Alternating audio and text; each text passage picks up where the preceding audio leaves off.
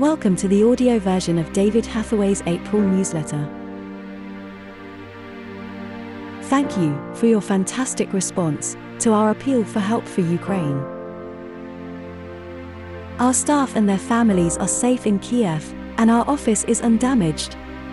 Even our TV director, who has extended family in Mariupol, have survived the siege and are now on their difficult journey to safety. Vadim, our official representative in Ukraine, is very busy in organizing and supplying humanitarian aid.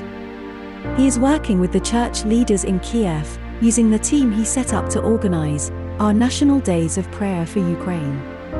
They are saddened and horrified as they minister to the survivors of the terrible atrocities committed in the small towns and villages which were occupied by the Russians.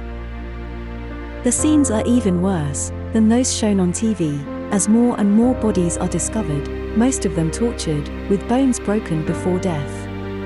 Some are unrecognizable because of deliberate mutilation and burning.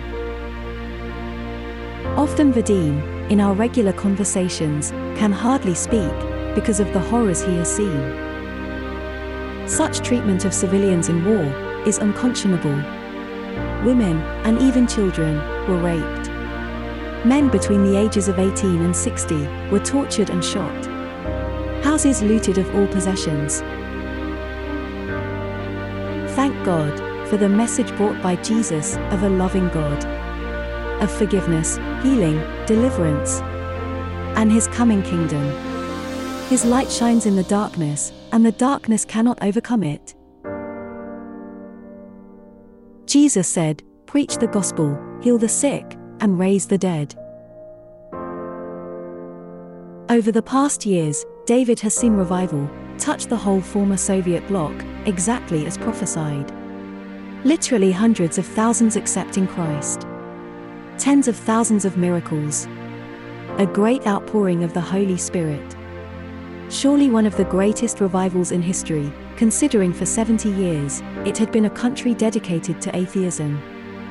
And a country which had never before seen such a manifestation of God's power, unlike Britain and America. But the time for revival and preaching the gospel is almost over. David desperately pleads with God for one more chance in Ukraine before the ending of the times of the Gentiles, as prophesied by Jesus. In God's perfect plan, a whole new mission field has opened up. Our staff are continuing to plan for a very big mission in Poland this year. Also, our staff are already organizing evangelism in Georgia and Uzbekistan.